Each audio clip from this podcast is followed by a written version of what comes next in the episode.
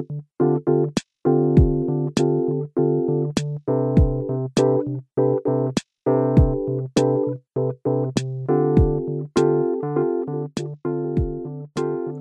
いということで、今日もよろしくお願いします。よろしくお願いします。えーちょっと久々ですけども、今日は11月の23日ではい。祭日ですけども、はい。えーこのポッドキャストではネット配信されている LGBT テーマの作品を毎回取り上げて40代男性系がぐだぐだと喋ります。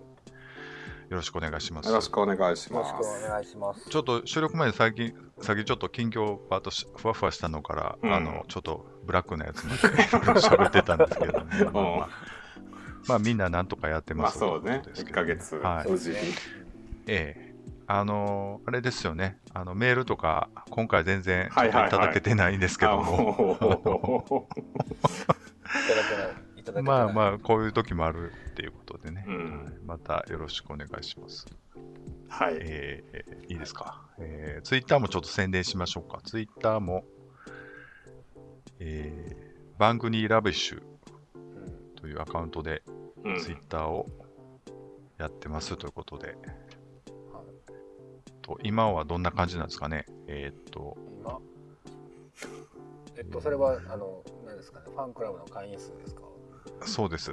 いや、変わりないんじゃないですかね。あ、変わりない感じなんですね。あ、一人？増え生々しい。た。あでもありがたありがたい。ですね。あ、ありがたい。ですよね。うんはい。はい。頑張ってい。きましょう。はい。お願いしますということです。えー、と今回のテーマが、えーお題がですね、えーイミテーションゲームというやつで、えーとあらすじをちょっと喋りますと、第二次世界大戦中のイギリス、天才数学者に極秘任務が告げられた。それはドイツ軍が誇る世界最強の暗号の解読。不可能へ挑む中、数奇な運命の歯車が動き出す。ということで、うん出演がベネディクト・カンバーバッチ、うん。えーキーラ・ナイトレー、マシュー・グードですね。はい。えーとこれはあのあれなんですよ、えー、ネットフリックスで今配信されてて、ねネットフリックスのあのやつですけども、うん。えー、と、これってあの公開の時には見見ました？いや見てないですよ公開された時にう。は見てないですね。あそうですか。2010? えっ、とね、これ、いつだったかな？ちょっと待ってくださいね。12年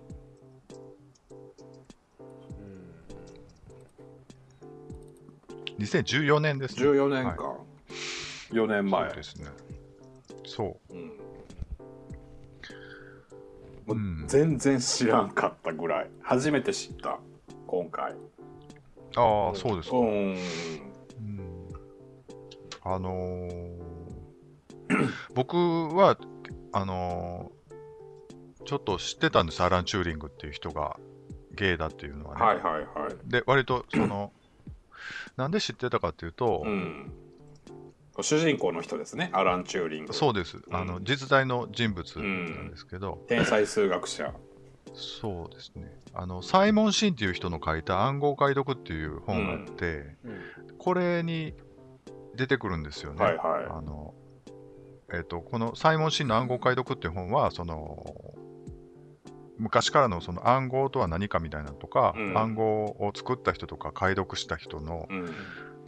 話をずっとこう時系列でずっと書いてる結構長い長いなんていうんですかねルポルタージュみたいな、うん。小説ではなくてその実際の話を取材してうん。書いた結構面白いあの本なんですけど、うん。その一部にそのアラン・チューリングが出てきて、うん。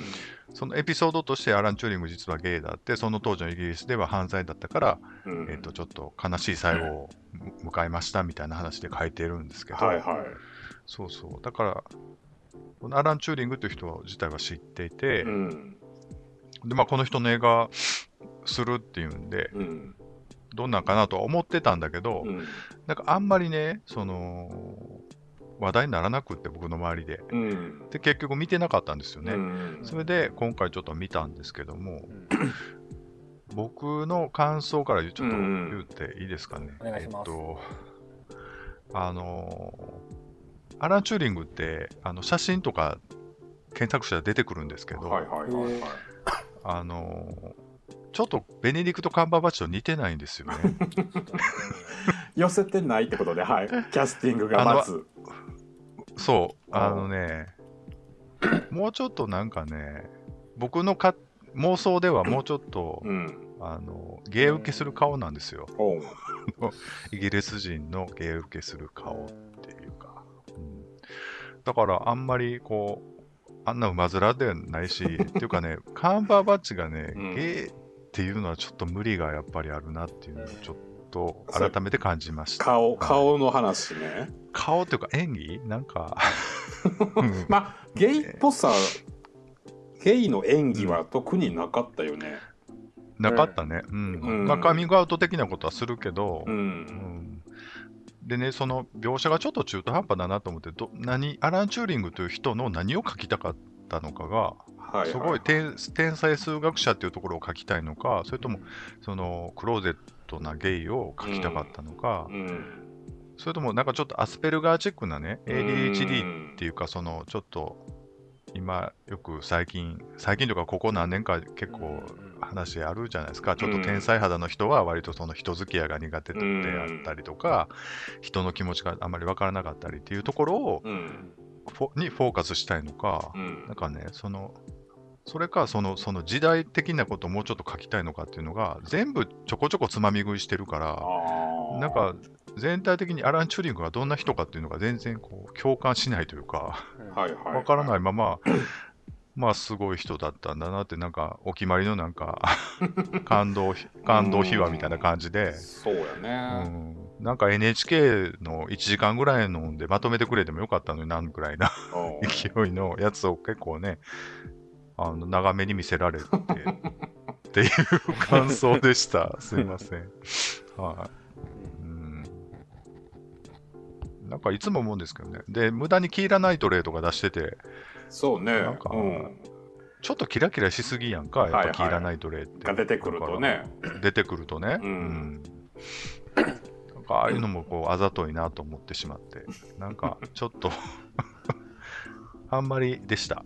ああ、そう。えこん感じえその公開当時は見てなかったんですよね、あそこ見てなかったんですうはいはい今回初めて見て。今回初めて見ました。で、そのまあアラ2回ぐらいは見ましたけども。アラはンアラン・チューリングっていう存在も知っててみると、そういう感じになるのかな。いそうそうそう。うん。そう。ん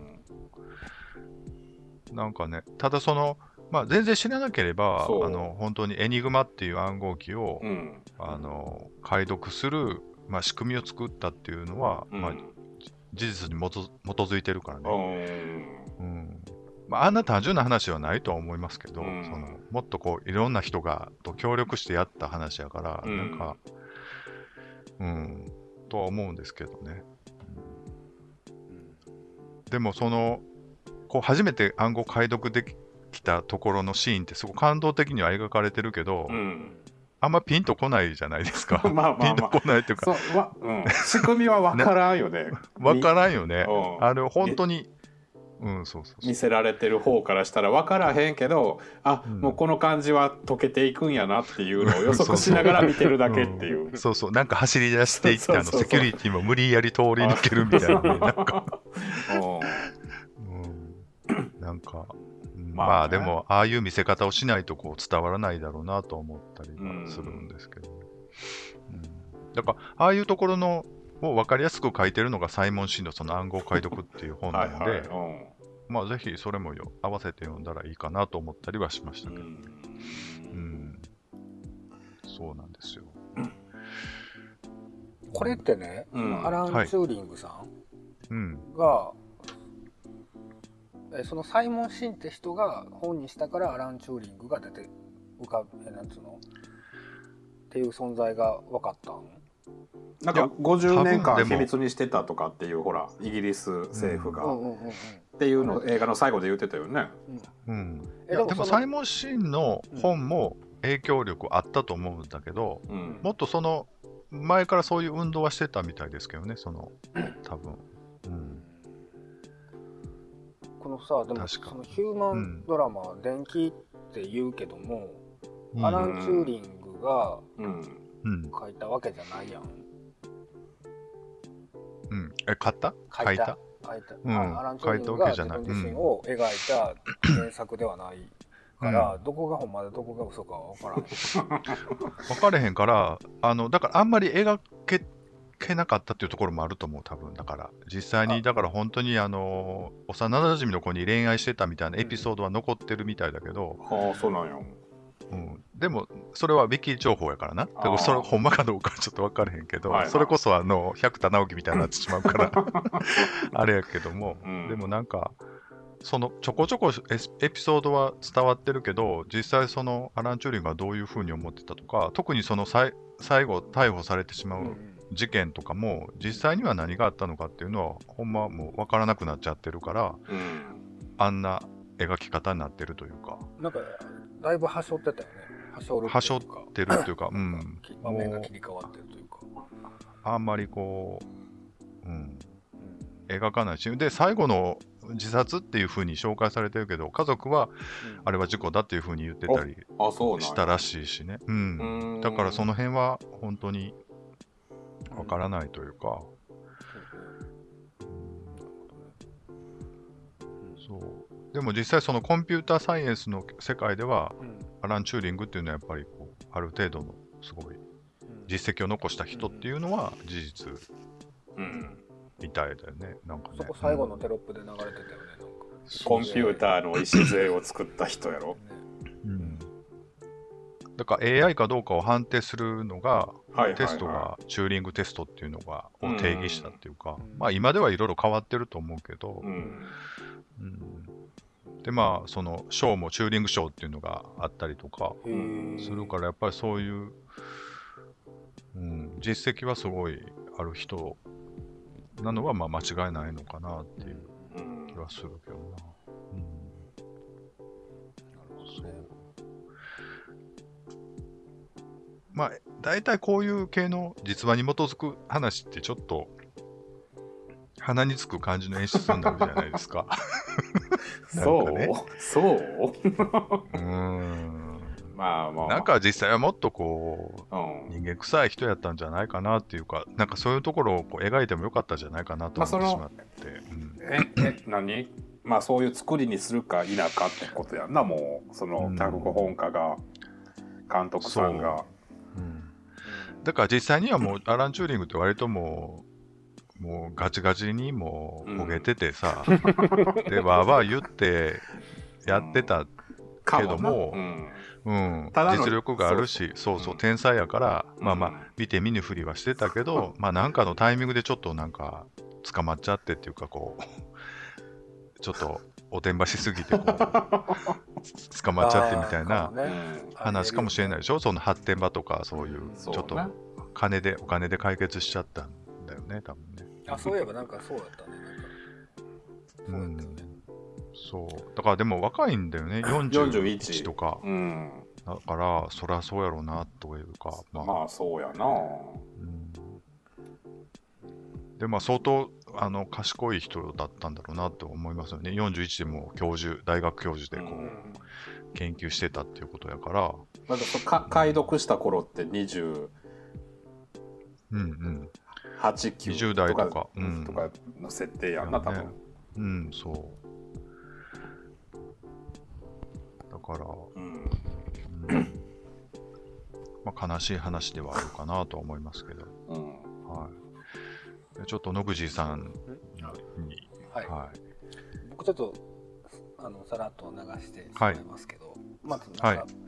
同性愛者というだけで、まあ、罰せられる時代を描いてたんですけど、うん、まあね、国に貢献してもそれを知らす知られることはなくうん、っていう悲しい時代うん、を見てて悲しくなりました、うん。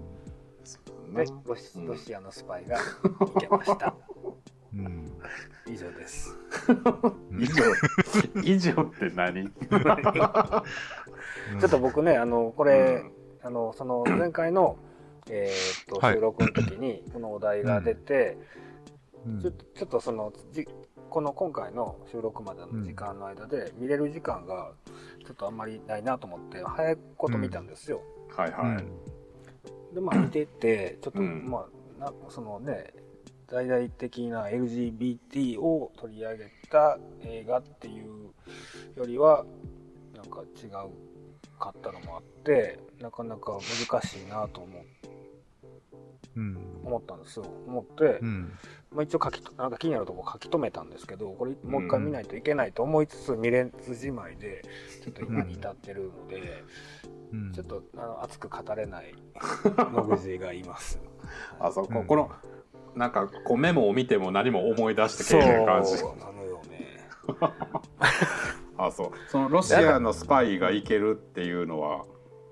そこもね本当に、なんつうんですか苦肉というか もうとそこかなそこしかひねり出したんや。そうそうなの。なんかほんまにだってそのゲイをテーマにしてないやんか別に、うん。ゲイだったって言ってゲイでその同性愛者ってだけで罰せられる、まあ、時代ではあったけども、そこに焦点は当ててないから、うん。うん。あのほらロロシアのスパイがさうんあの、うん。同性愛者ってことを見抜いてたのはあれ、ねうん。あれとかはなんで？あれはでもロシアのスパイやから、ある程度リサーチをしてていうことか。してたってことなんかな、でももっと上手でそのうん。ロシアのスパイ自体を見抜いてたらその上の方上の人、もうん、もちろん知ってたっていう話やから、はいはいはい。うん。そのチ分かってて？ュチューリングがゲイっていうのはね、うんうんうん。うんもうそんな調べた上で雇ってるというか、うん。ううん。ん、っていうことなんだろうなっていうことかな。うん。なるほどね。そう確かになんかいろんなことを紹介ししすぎてて、本当になんかほぶっちゃけでもその重い重いテーマとしてはさそのキーラ・ナイトレーと婚約するわけやんか、うん。アラン・チューリングはね、でそこもなんかもうちょっとこう深く描いてもよかったけどなんかそこもなんか 割とさらっともうカミングアウトして なんか、うんだから何みたいな。うん、逆ギレさしてそのま そのままパって流れていくやんか。で結局また次のシーンになってるから、うんでもなんかそっからの2年間は孤独だったみたいなナレーション入ってたやんか、入ってたけどな、うん。だからそっかあの喧嘩した後2年間も一緒に働いてたんやと思うとゾッとするなとは思うけど、うん。うん。そう。ね。だからあの女の人は実在やし、実際婚約っていうか、そういうか結婚話もあったっていう感じで書いてたから、う。ん、割と忠実にはこうドラマにしてたとは思いますけど、うん。うん。まあ、ね。もうちょっと絞ってもよかったかなと思うけどな。でもね僕はなんかこれこのうん。映画自体初めて今回テーマにするからって言って知って、で、なうん。特に何の情報も入れずに見出したんやけど、うん、うん、なんかもうほんまに2時間あっという間に見れたけどあのうん。面白くて、うん、まあまあ、うん。見れたわ見れた。うんなんかすっごいだるい映画あるやん今までも。2時間長いなっていう。う、ん、それに比べたらほんま2時間さらっと見れ多分映画館で見てたらあほんまにあっという間に見れたんやろうなって思うし、うん、うん。そうね、うん。だから、うんなんかその暗号それこそそのこのあらすじじゃないけど暗号解読に向かってこうこうでなんかチチームになるところもちょっとなんか友情物語的な感じもあるし、そうね。うん。ででも多分その辺があそこさんからしたら全部薄っぺらいって感じなんやろうな。うん、あのーほら、アラン・チューリングの責任で暗号を報告しないっていうか、なんていうのかな、その暗号を解読したのに助けないみたいなことを、うん。アラン・チューリングの責任でそれを決めたみたいな風な感じでうん。なってたやんか。うん。でもあんなん絶対ないやん、実際には。だってもっと上がおってさ、その軍の作戦を決めるわけやから、アラン・チューリングのそうあそういうので、そこまでなんか見れる人ではないと思うんだよね、アラン・チューリングって。なんかもうちょっと天才肌やけど、まあ。目の前にある問題を解くことにすごいこう情熱を燃やせるけど、そんな国がなんかそう作戦の対局を見てこういろいろ考えるようなうんことはできへん人ちゃうかなみたいなことを思ったりして、なんか実あの辺の、うん、ところはちょっとなんかやっぱり脚色すごい入ってまあんなと思ったりね、な。なんかそんなセリフもあったやん。なんかあの、うん。えエニグマうんエニグマを解くこと俺らのすることはエニグマ解くことじゃないのかって言った後になんかうん。チューリング役の人がいやもう戦争に勝つことやみたいな話になってたような、そうそう。う。ん。うん。して今バラすと作戦が失敗するみたいな話になってて、ね、自分らが暗号を解読したことがドイツ軍にバレてしまうから、そうそうんで、い今俺の兄弟が乗ってんのにどうしてくれんねんみたいなね。あんな辛い辛いエピソードをぶっ込んでくるってな、来るってでもいうのがさなんかもう後に、あのうん。まあその 10, 10回作戦があったら何回かは解読して撃沈するっていううん。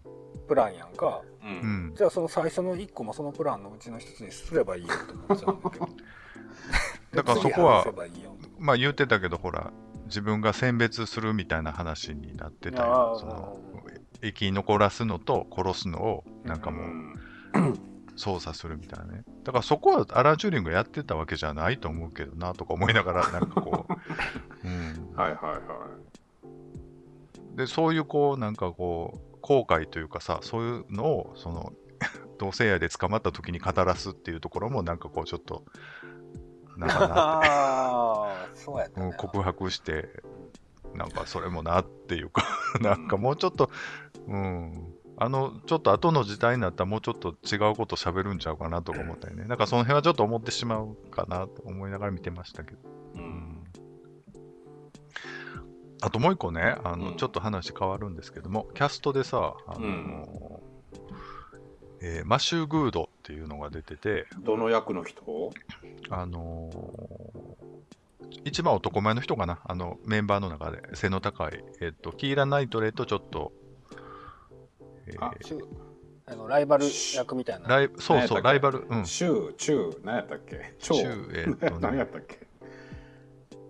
えーっとね、イミテーションゲームが、ヒュー、ヒューね。はいはいはい。ヒュー、ううん。んヒュー・アレクサンダーの人がね、この人、ウォッチマンに出てて、ウォッチマンってアメコミのうんうんうんうん。2009年にやってたやつなんですけど、オズマンディアスっていうこうスーパーヒーローのスースーパーヒーローの中のスーパーヒーローみたいな役をやってた人なんですけど、うん。この人ね、あの、シングルマンっていう、これもゲイのドラマなんえーですけど、あの、シングルマンであの恋人役をやってたんですよね。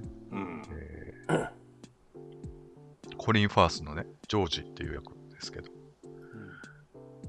あの、シングルマンは見てないですよね。見てない見てない。まあだから、この人の方がゲイに見えたっていう話をしたい ぐらいをするんで。うん、だから、あの馬面よりはまだマッシュグードの方が。それタイプじゃない俺見てたなだけでじゃなくてそうね。か、もしくは、それこそ、あの、ロシアのスパイ役の人が主役の方に似てが、るよねこの。もうちょっと、チューリング、うん。チューリング。実そうそう。実在のチューリングに。うん、なんか、うん。うん、だからやっぱりこのスターシステムの弊害というかさ、この時カンバーバッチはまあ今も人気ありますけども、うん。まあ、人気あるのはわかるけど、ちょっとキャスティングちょっと違うなっていうか、なんか思いました。思いますね。あそう。そうそう。それで言うと僕もこれ見てこの人見てたらこの日本版やるんやったら主役は堺雅人かなって思って。ごめんごめん、僕があんまりピンとけへんのにけど、これどういうことですか？これは。いやなんか何？ベネディクトを見てってことなんかな、そうそうそう。あだうんやと思う。そのこの俺ベネディクト・カンバーバッチさんも特によく知らんしうん。なんか映画を見ててこれリメイク日本で日本人でやるとしたら堺雅人が主役かなと思って。なんかやりそうじゃない？こういう役。うん。嘘、嘘同性愛者ってこと？嘘嘘同性愛者をやりそうあまあ同性愛ごめんなさいね、これちょっと毒、毒吐いてみたけど。なんか俺こんな割と演技できる方やろみたいなドヤ顔でやっちゃいそうってことですか？意地悪やな。僕あんまり堺雅人好きちゃうね。好きじゃいないのあー。あんまりね、なんか、えっと、宮崎あおいとなんかやった時あったでしょ？大河かな？篤姫。かうん。な。あの時になんか、なんか、で、宮崎あおいも割とこう、ドヤ顔で喋るんやん、演技論的なこと。その時二人でなんか喋ってたのが、はいはい本当になんか、うんうん鼻につく感じやったわけね。、そうね。うんはい。いや、いい人やと思いますよ、坂井雅人さん。すいません。なんか、そのフォローいるかないらんな。いらんで。坂井雅人さんは、だからあんまりわかんないですよ、ね。あそうなんか、うーんまあなんか思った、うん、うん、うん、ぐらい。うん。うんこの戦争時代の話ってやっぱり難しいね、映画にするのって。なんか、うん。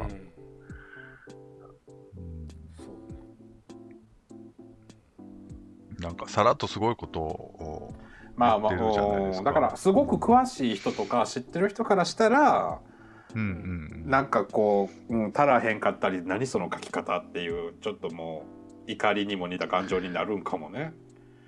知ってる。好き好きだけに知ってるだけに。うんうんうん。ってことじゃなくてうん。うん。なななん。やろうなん。かそのそのアラン・チューリングにほらあそこさん。は、ま、前から触れてたわけやん。そうし知ってたからもうちょっとそのじてことやろ？そのドラマ化してそのう動くアラン・チューリングでどういう感じになるんだろうと思ったら、うん。なんか割とす、うん、なんかモザイクみたいに知ってる情報だけをつなぎ合わせてなんかなんとなまあく感動ドラマにしましたよみたいな感じになっちゃってたので、あまあ、うん、なんかあんまりピンとこなかったっていう感想にはなってしまったんですけどね。ううん。んなんかもうちょっと取材しししてほしかったなとかって思ったりしますけど、うん。まあ、どんな人だったのかはすごい興味はありますよね。だからその、ううん。ん、どんな子がタイプだったとかね。例えばね。はいはいはい。だこの時代のうん。あの隠れゲーがどういう遊び方をしてたとかはもっと調べれたんじゃないかなと思ったりもするうですよん。ね。だからその辺をもっと、うん、変えてもよかったんじゃないかな。う。んもうそれは、うん。なんかようわからんままなんとなく捕まってるじゃないですか。うん。うん、そうやな。あれなんか警察が言ってたことは全部ほんほんまのほんまっていうか。まあその記録に残ってるのは残ってるんですよね、あれね。だから泥棒に入られたのがきっかけで、うん。あの捕まったっていうか、うん。でその泥棒もなんかどっかで捕まえてきた男性そうそうそう。が友達と計画して泥棒に入ったっていう映画ではそういうことになってるけどそういうことなんや。うんそうそう。だからあれは記録に残ってるのをそのままやってるから、う。ん。ああじゃあしょうもない男と遊んでたわけやな。そうやね。なあ泥棒に入る計画立てるような。そうそう。うんだからある意味でも結構派手に遊んでたんだと思うんですよ、僕の読みではね、アラン・チューリングは。うんうん、遊べてないやろでもその当時ってそれこそ捕まるんやから同性愛者でいやー、だから結構やってる子はやってたと思うよ、だって。裏でまあまあまあまあそうそうそう。で、それをうまいことやってるつもりやったんやと思うし、うん逆にアラン・チューリングぐらいのうん人やったら、そう頭捕まらんのんちゃうかなみたいな、変な自信もあったのかもしれないね。なんかこう、割と、あの階級社会やん、イギリスって。だからその、割教と上までうん、教授までやってるから。そうそう、だから、でもなんかその同性愛で捕まった人の人数とかも半端なくなかった？4万9,000とかなんかそんなんじゃなかったっけ？その年間、あの、通したらね、延べで通したらそんな感じになってたけどな。うんでもそれはその、あの、その辺の、なんやろ、一般庶民から、うん。もう、が多かったと思うよ。でもその、ガサ入れ的なやつでバーって捕まったような人が多くて。うんすごい時代やなうん。うんそうなんか映画としてはすごい、うん、そうね。あの、うんでも、一般的に紹介するには、やっぱ、ああいう書き方にしないと分かりにくいもんね。そら、それこそさ、エニグマの仕組みを詳しく30分ぐらい使われてもさ、眠た 困るよね寝る。寝るわそうそうそうそう。ううんうん。だから、んうんでもなんかあのほら傍受してる女の人がさなんかこううん。大概同じ人と同じ人の暗号を傍受するから、うん。なんか好きになるみたいなエピソードからその、エニグマの謎が解けていくわけやんか、うん、うんそうそうそう。あれいいエピソードやんね。なんか顔も知らんけどさ、うん。その人をうんうんうん。キュンとけえへん？そういううの。ん。うん。うん。なんかなたなんてことないエピソードやねんけどあの辺のくだりは。ううんんああなんかそのだって敵のドイツ人の暗号を解読するためにうん。それを傍受してて相手の癖とかが分かってくるから大概同じ人なのよみたいなのってうん。すごいなって。うんあれはね、うん創作やと思うね。まあねまあね エピソードね。そうやねだからそこがちょっと鼻につく。そうそういうとこが合わへんとこやったんやあそこさなんかね、だから。僕、だからあれはその毎朝のその天気っていうので、うん気づいたのは多分アラン・チューリングのさあの天才性やったんやと思うんですよ。だからああいう仲間仲間で酒飲んでて、ああいうちょっと女の子と知り合ってみたいなエピソードでうん気づいたわけではなくて、本当地道になんかこうずっとうーって悩んでいる中でパッと思いついたはことやと思うから、実際はね。実際はね。ただそんなん映画にならへんから、やっぱり ああいう酒場でこうわーってなってる時にみたいな、こじゃれたエピソードそうそうそう。っていうかなと思ったりしますけどね。はい、でもこれすごいあのおすすめなんでちょっとまとめましょうか。えっ、と、あの、はいあ、そうで、おすすめですあということで。はい、なんかでもなお気に入りのセリフというかがあってちょっと書き留めててん。えー、はいそれがなあのお気に入りというかなんかほらあの結局暗号の話やんこれ。うんで暗号って何もわもわけのわからん文字のうん並びとかやったりするけど、うん。なんかそのみんなが口に出す言葉は本当の意味と違ってる言葉を喋ってんのにうん。だけどその意味みんなわかるじゃないみたいなのうんを言っててうん。であの子供の子供時代の時に。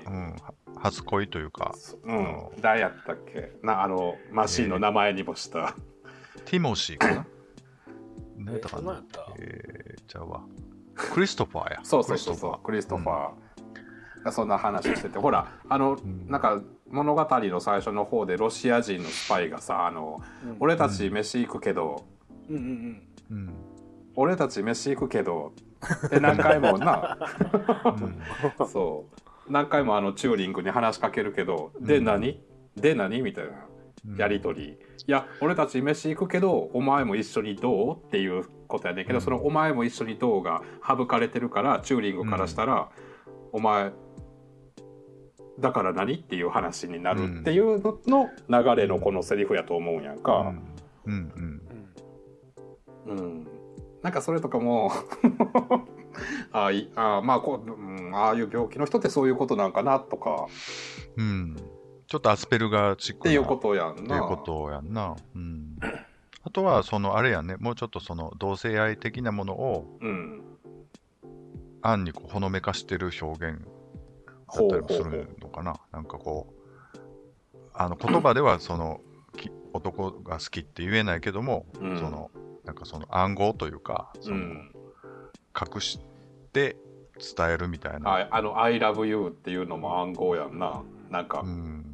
書いて、なんかそれ それ渡そうとしたらなんかなくなってたっていう、うん。うん、そうそうそう、うん。なんかそういう。うん。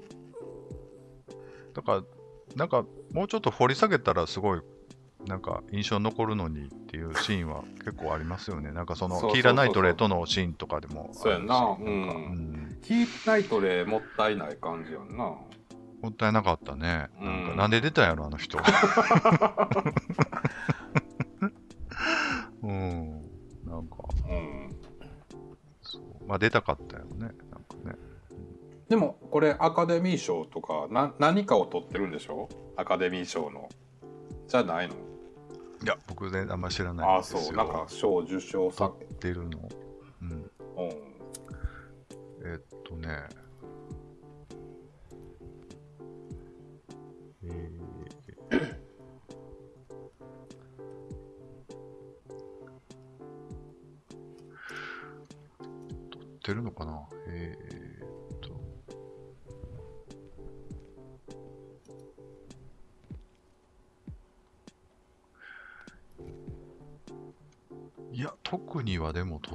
なさげやけどな。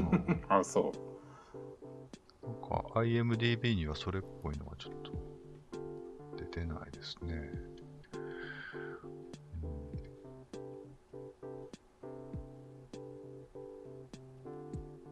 あ、嘘でした。すいません。オスカー取ってますわ、1個。う何かベストライティング、脚脚色賞ううんん、脚色賞ですね。作品賞を含む8部門ノミネート、うん。うん、こんなになってるのに全然知らんかったもんこの映画。やっぱりこのナチスと戦うっていうところはすごく評価ポイントとしてあるんじゃないですか。アカデミーとしてはね、うん。うん、ナチスと戦ってすごいことしたけど同性愛っていうことで割と虐げられたうん英雄の話ってやっぱりそれはね、うん。いやーでもこれ全然納得できへんなこんな主演男優賞ノミネートとか。全く。まあうんあ そんなにあかん。あそいやーなんかもうちょっとゲなんかもっとゲイってこういうことなんかなと思ってしまったんですよね。ゲイ？ね。うゲイ？うん。あやっぱその本質この人ゲイっていう部分。うん。まあ確かにそうね。このなんかあの天才数学者は演じれてたかもしれんけどうんゲイは演じれてなかったかもね。うんうん。でだから最後のところが本当になんかうんうん。なんか本当になんでそんなことになったんやろうってなったけどうんまあまあそうまあそんなね、うん、そんなそんなことですよね。人生なんて。なんか。うん。うんまあでもぜひね見てない人がいたらあうん全然絶対面白い、はい。あとあの、サイモン・シンの暗号解読っていうのすごい面白いんで、ぜひ。はいは読んでみてください。はい。ですね。ということで、えっ、と、バンバンラビッシュではね、お便り募集してるんで、またお便りくださいということで。これ点数を言ってみましょうか。い行きましょうか、えっていうって言うけどさ言うけどさ、やろ過去のって別に何も覚えてないやんなじ覚えてないけど、ちょっと書いとくわ。書いといてさ、えっ、うと、んそうやねそこがさ標準というか2018年のベストワンとワーストワンをちょっと今度の回で そうしましょうか調べましょうか。リス リスティングしとくんで。はうん俺い、あじゃあこれ。そうね、テリーさん的にははい。えっとね8点8点。うん、はいえっと、僕は6点、6.5。僕は7点。はいうんまあなかなか高得点ねうん。いや、面白いですよ、全然。面白いただ、うんその、僕のチューリングに対する思い入れがちょっとこう、そうそうそう文お、句うんに、文句に寄ってしまったっていうことですね。はい、はい。うん。うんはいということです。えー、じゃあ今日もありがとうございました。ありがとうございまお疲れ様でした。はいおやすみなさいおやすみなさい。